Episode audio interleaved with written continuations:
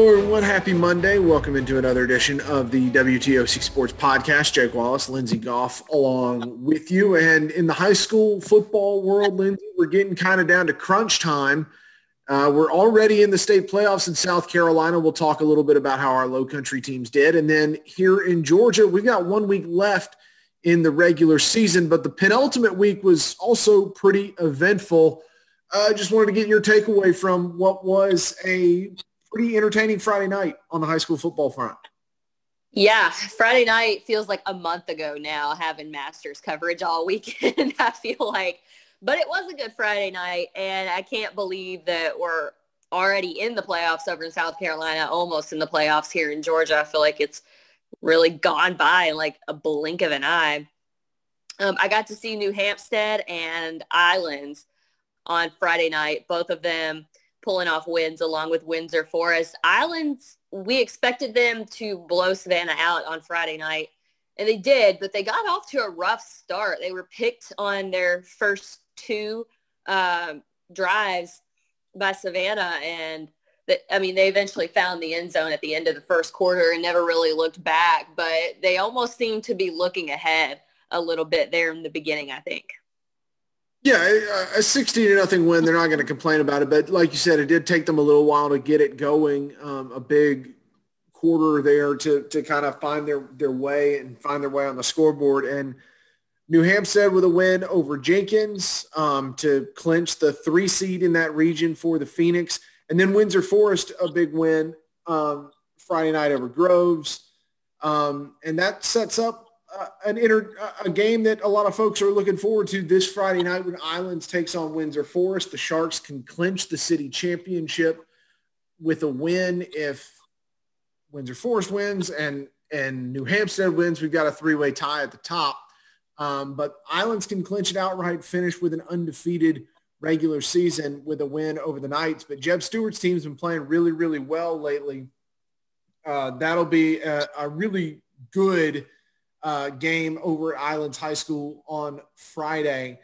I thought kind of what I saw out of Windsor Friday was, was what you expected. They played a Groves team that they were expected to, to blow out, and they did, um, but played well offensively, were balanced in, in run and pass, did whatever really they wanted to do. Um, and and like you mentioned, the same way Islands did against Savannah, they they won, did what they needed to do. And now we move ahead to this showdown on Friday night. As for New Hampstead, I thought that win over Jenkins was big for the Phoenix to bounce back after a, a disappointing result against Islands, um, but to give yourself a chance um, to get the three seed in the state playoffs. Um, you'll still go on the road, but when you're that three seed, there's the potential. Maybe there's an upset, and you could be at home. Maybe um, – some things work in your favor, and then you get the two seed instead of the one seed. It's not always necessarily that you're going to get an easier matchup, uh, but the three seed, you, you have a or what seems like a little better chance of pulling off an upset. So New Hampstead will get the three seed after taking down Jenkins Friday night at Memorial Stadium. We saw Vidalia clinch the Region two double A championship in the first year under new head coach Jason Cameron. The Indians won six straight games. They dropped their first two of the season. They've won six straight now. They'll host Swainsboro in the regular season finale on Friday, a chance to go undefeated in region play. And We've we've talked about this team for a while now because they were a team that everyone was so interested in going into the season with new head coach Jason Cameron, going to a team that has a ton of experience and a lot of talent. And we've seen, obviously, now this team improve week after week after week. They'll get to try to run the region table Friday. And that, I think, would be a huge step for Vidalia in a very competitive region. Yeah, they're. Um, you know, you mentioned they lost their first two games of the season under head coach Jason Cameron. And I think everybody was kind of wondering, you know, will it take maybe this season and they'll get it rolling next season at Vidalia? But the, the Indians really turned it around, and they haven't looked back since. You mentioned that winning streak. Um, so they're hosting the first playoff the first round of the playoffs, excuse me. Um, yeah, Jason Cameron's got it rolling up there. Yeah, so Vidalia with the region championship, they'll be at home the first two weeks of the state playoffs if they get out of the first round. And how about this? They'll confirm they'll host Bleckley County in the first round of the playoffs. The Royals are the four seed out of Region three. And, oh, by the way, the Royals beat Vidalia back on September twenty-fifth, twenty-one fourteen. That's actually Vidalia's last loss of the season. So a little bit of a rematch. I was talking to, to Cameron a little earlier today, um, just kind of confirming that they will be playing Bleckley, and, and asked him, how much do you feel like your team's improved since you played the Royals? And, and he said, we feel like it's been a, a big turnaround and a lot of improvement. He said, more, most importantly, the players feel comfortable. They're starting to feel comfortable in the offensive and defensive schemes. And you can understand why those first two weeks, remember, Vidalia had a game canceled due to some COVID issues, why the first couple weeks it might take a little while uh, trying some new things out. So they'll get a chance to uh, get a little revenge on Bleckley County in the first round of the playoffs. The Royals, of course, the home of five-star offensive lineman and Georgia commit Amarius Mims. So uh, the Indians defense will have to get past him, uh, but lost by seven about two months ago. They'll see if they can get a little revenge and move on into the second round. We have the state playoffs underway in South Carolina. The first round of the public school uh, playoffs was on Friday, and we saw two of our three area teams advance. Beaufort and Whale Branch both doing so in blowout fashion. Beaufort over West Florence in a game they led at least thirty to nothing at one point. And now will host a top ten ranked Myrtle Beach team on Friday. Whale Branch blows out Johnsonville, and they'll go on the road to take on Bamberg Earhart in a game between two top ten Class A teams. We will start with Beaufort. Um, just a big win for the Eagles. Yeah, they've they've really got things rolling in Beaufort. I know last week you talked and they said, you know, they've been so close in years past and that the next step is to win playoff games. And you can check that one off the list. They did that. Now it's to continue to win those playoff games um, and continue to advance. And I, I think the Eagles have a good shot this Friday night. Yeah, they're going to host a Myrtle Beach team that is ranked, there was ranked sixth in the final regular season polls in Class four A. Offensively, very potent. They've averaged about forty points a game this year, uh, but are coming in a little banged up. They've had some injuries over the last few weeks. They're not going to be at, at full health when they travel to Beaufort Friday night. Uh, nobody's ever at full health at this point in the season, um, but a, a few key injuries for the Seahawks. And, and Beaufort's going to try to pull the upset Friday night at home. As for Whale Branch, they just rolled past the flashes of Johnsonville. And now we'll get a Bamberg Earhart team that's also very, very good. That'll probably be the, the one of the top games in all of the state playoffs, but especially in uh, the single-A bracket coming up Friday night. Uh, the third team from our area in the public school playoffs, May River falling in overtime, a heartbreaker at North Augusta. The Sharks led uh, ten nothing at the end of the third quarter, end up falling in overtime after a North Augusta rally. Um, we spoke with the Sharks earlier in the, earlier in the week, and they talked about how it was going to be a difficult challenge. They hadn't played a game in nearly a month uh, due to some bad luck and some COVID concerns. Um, but Rodney Summers has certainly helped build that program into one of the premier programs in our area and in Beaufort County. A tough loss, but you have to figure that this uh, Sharks team is going to bounce back and be ready to go in twenty twenty-one. In the Skeeza State playoffs, we have a pair of teams that will be playing for state championships on Saturday, and they've been here before. Hilton Head Christian advancing to their second straight state title game with a sixty-three fourteen win over Petey Academy in the semifinals on Friday. The Eagles will play Carolina Academy in the state championship, and then Thomas Heyward will play for their third consecutive state championship, the Rebels, with a forty-eight twenty win over Dylan Christian Friday night. Lindsey, will start with Hilton Head Christian. This offense just puts up numbers, and they continue to roll right along. Yeah, they've had several pretty dominant performances throughout the playoffs. I've got to see them a few times.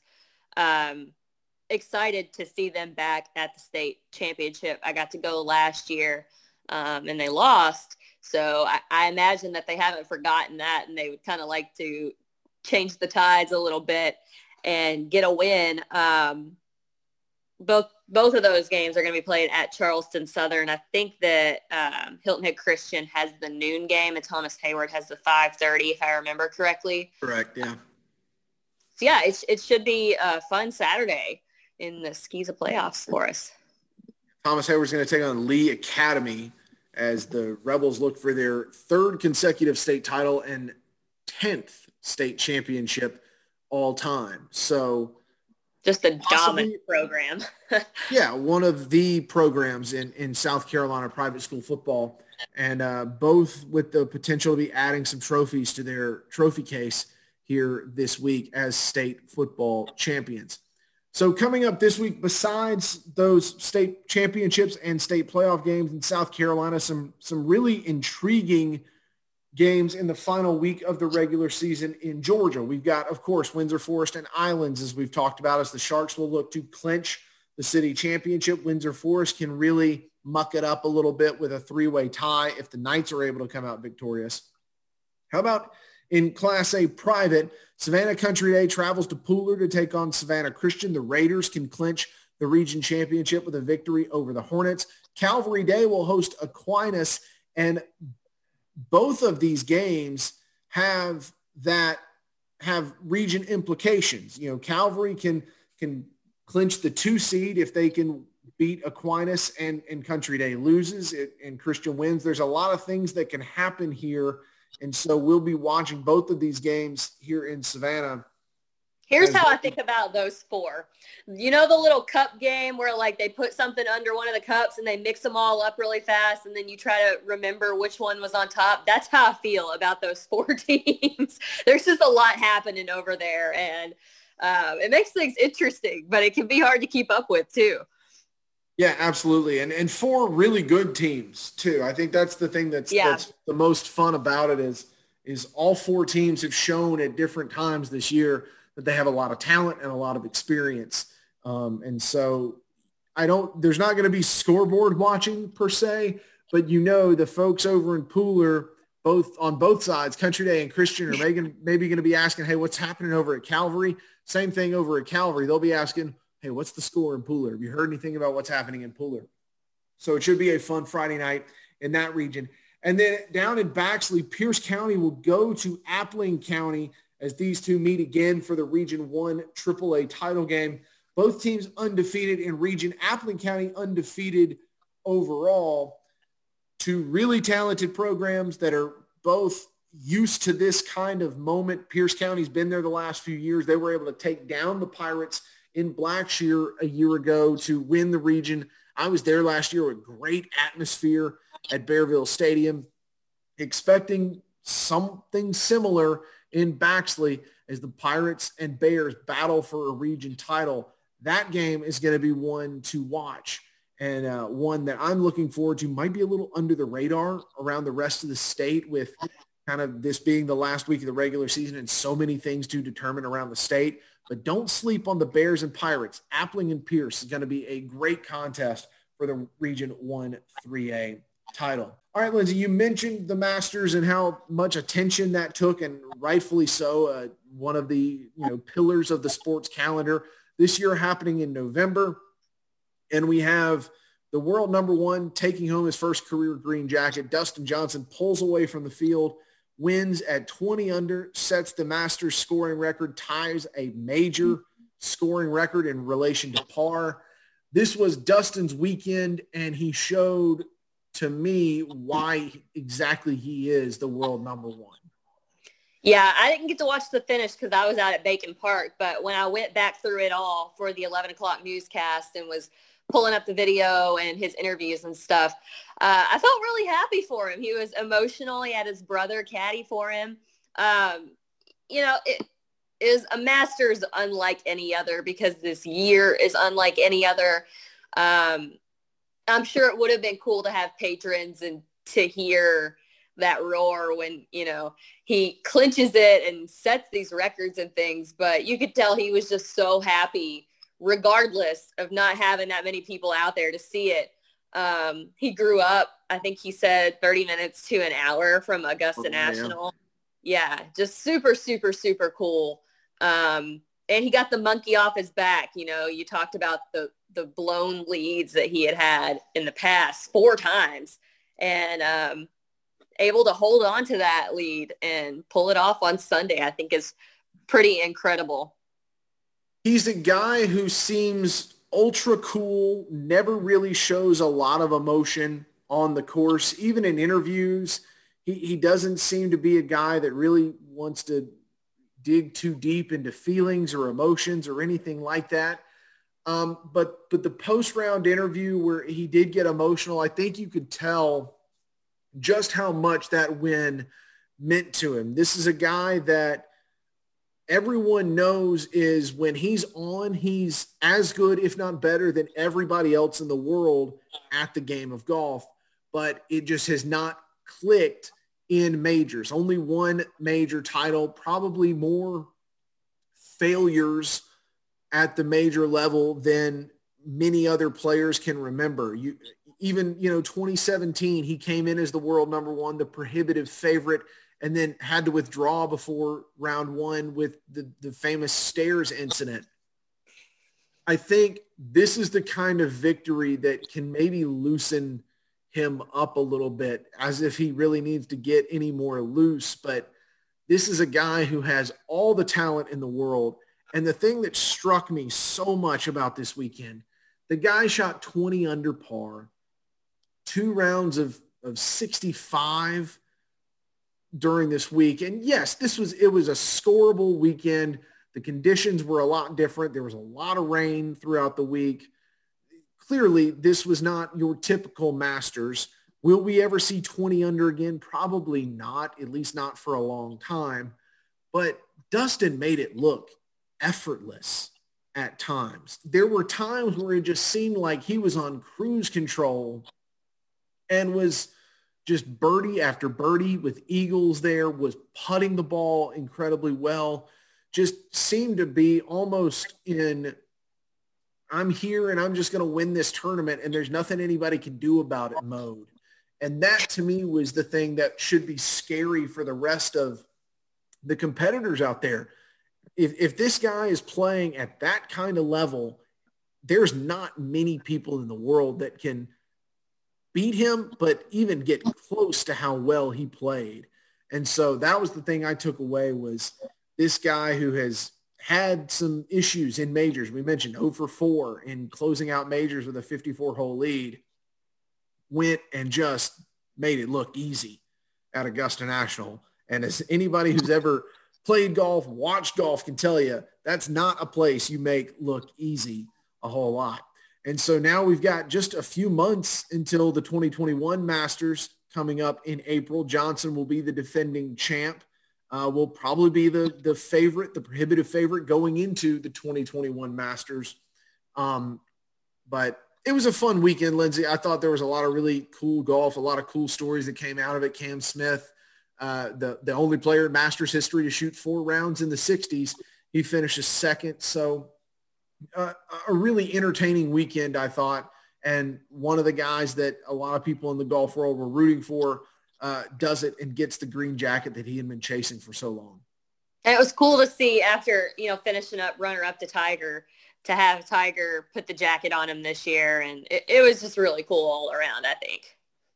Yeah, so – a Masters that, like you said, won't be forgotten for a lot of reasons, um, but certainly Dustin's first green jacket, potentially the first of a couple, um, is something that golf fans are going to remember for a long time. Lindsey, thanks for doing this. We'll be back with another episode of the End Zone Podcast coming up later this week. We'll be breaking down Friday's big games, including those state playoffs, those state championships in South Carolina, a couple region title games here in Georgia for the final week of the regular season. That'll be coming up later this week. For Lindsey, I'm Jake. Thanks for listening, everybody. We'll talk to you again soon.